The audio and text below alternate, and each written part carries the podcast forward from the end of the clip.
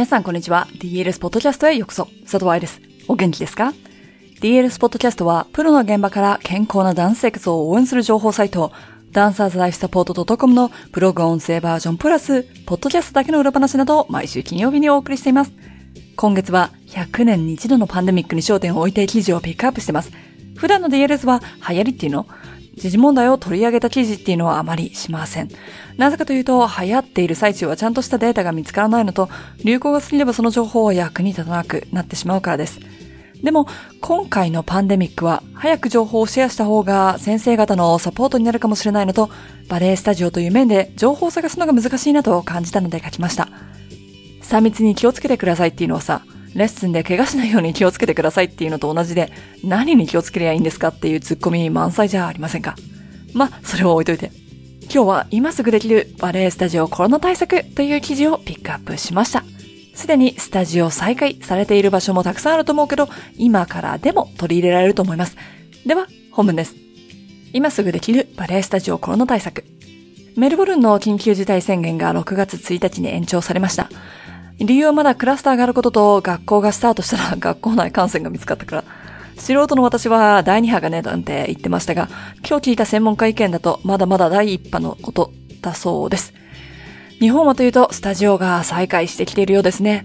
今日は今すぐできる、無料で、もしくはすごく安くできるバレエスタジオ内のコロナ対策アイデアを書いてみます。消毒、換気、少人数制とかそういうことじゃないです。それはニューノーマル、当たり前なんでね。まあ当たり前だけど面積ということで、これをやったからといって感染ゼロになるものでもなければ100%安全になるわけでもありません。ただ、忙しいバレエの先生兼スタジオ経営者の皆さんにとってのアイディアになりますように。バーの立ち位置、センター立ち位置のマーク。SNS で DLS インストラクターのコーニちゃんが挙げていたアイディアなので、私のアイディアではありません。さすがコーニ、母ちゃんは嬉しいよということでシェア。子供たちが忘れないよう、バーの立ち位置やセンターの立ち位置を床にバミにしておきましょう。久しぶりにレッスンに戻って、センターまで行くとワクワクがかかってしまって、バーでは動かないけど、センターだとみんながくっついちゃって、なんていう問題を解決することができます。メルボルンでもほぼ全てのお店の入り口とレジの前にはバッテンがついてます。ここに立ってねというマーク。大人でもそうですが、おしゃべりや携帯に夢中だったり急いでいたら、距離を縮めてしまうことも簡単にできますので、お試しあれ。スタジオの横にもマークを。センターからはけると、どうしてもみんなが集まってしまう。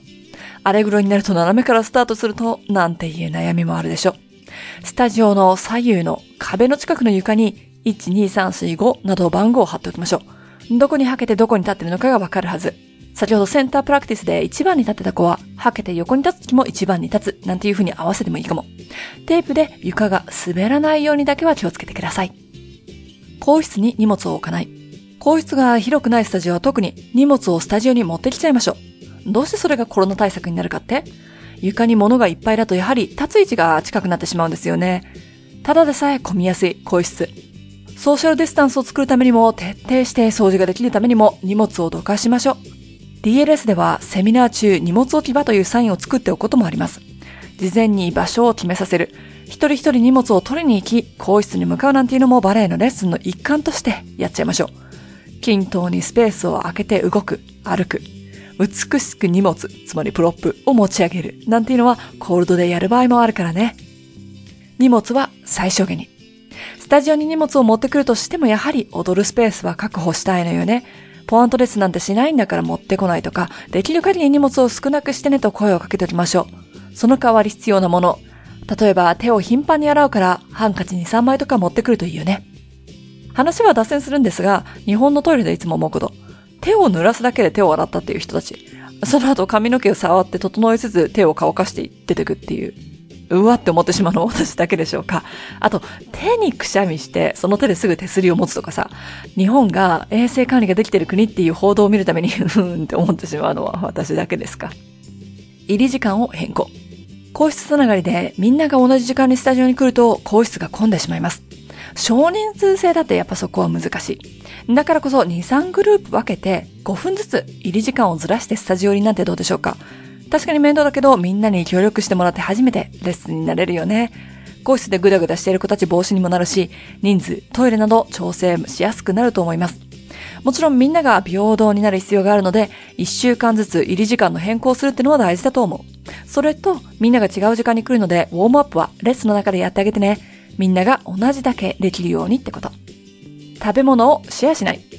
学校の後、スタジオの更室でお夕飯を食べる、完食をするなんていう子もいると思います。それはとても大事なこと。だけど、食べ物のシェアはやめようね。食べる前に手を洗う、食べた後に手を洗う、食べてる間は喋らない。だってマスクできないから飛沫対策できないでしょ。は、保護者にも伝えたいし、更衣室にも貼っときたいところ。エクササイズ道具もシェアしない。スポーツジムでもクラスターが報告されたのでわかるとは思いますが、物をシェアしないっていうのは大事です。ウォームアップのマット、セラバンド、マッサージボール。いつもスタジオで使ってねとしているものがあったら、それは今はやめましょう。スタジオ内に本棚があったらそれもストップしておきましょう。物媒体で感染するかと言われたら感染確率は少ないみたいだけれども、スポーツジムの例もありますし、お金がかからずすぐにできることなので書いておきますね。スタジオの掃除は生徒にさせない。これは日本特有かもしれないけど書いておきます。スタジオの掃除、生徒がやってくれてたりしますよね。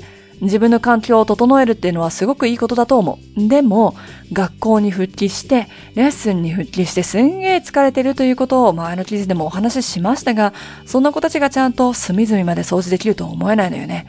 子供たちの体力回復を考えてスタジオお掃除をお願いしてる場合は今はやめておいた方がいいと思う。アルコールや消毒液に反応してしまう子、アレルギーを持ってる子っていうのもいるので、その子だけやらないっていうのもできないでしょうし。前髪は上げる。スタジオお休み中にお団子の作り方を生徒さんに提供しているスタジオもありましたね。すごくいいアイディア。前に髪型について記事で書いたけれど、ダンサーにとって練習しすぎても怪我しない。だけど、どのレッスンでもオーディションでも必要なテクニックです。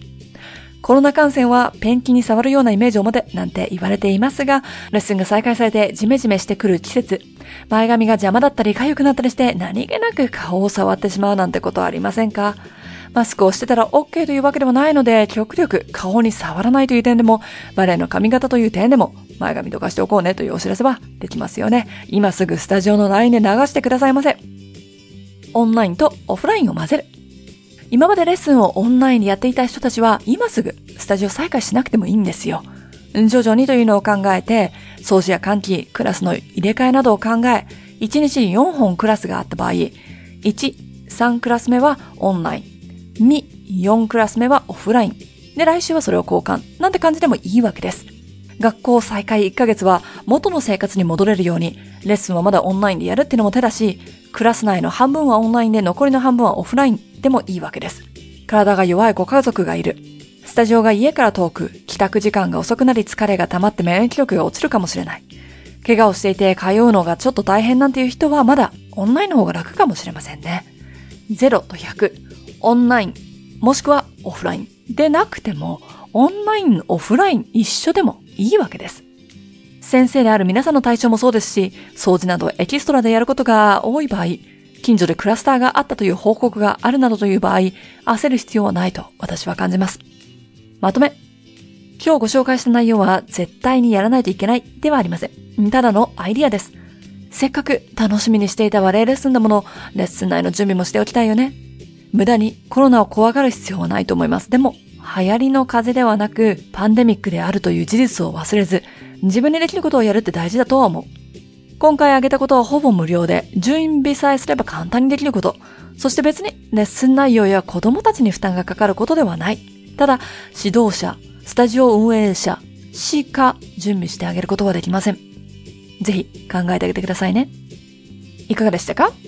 ポイントのいくつか、例えば足で踏み、汗がつくエクササイズ道具をシェアしないとか、前髪が邪魔にならないようにするなどはコロナでなくても当たり前かと思います。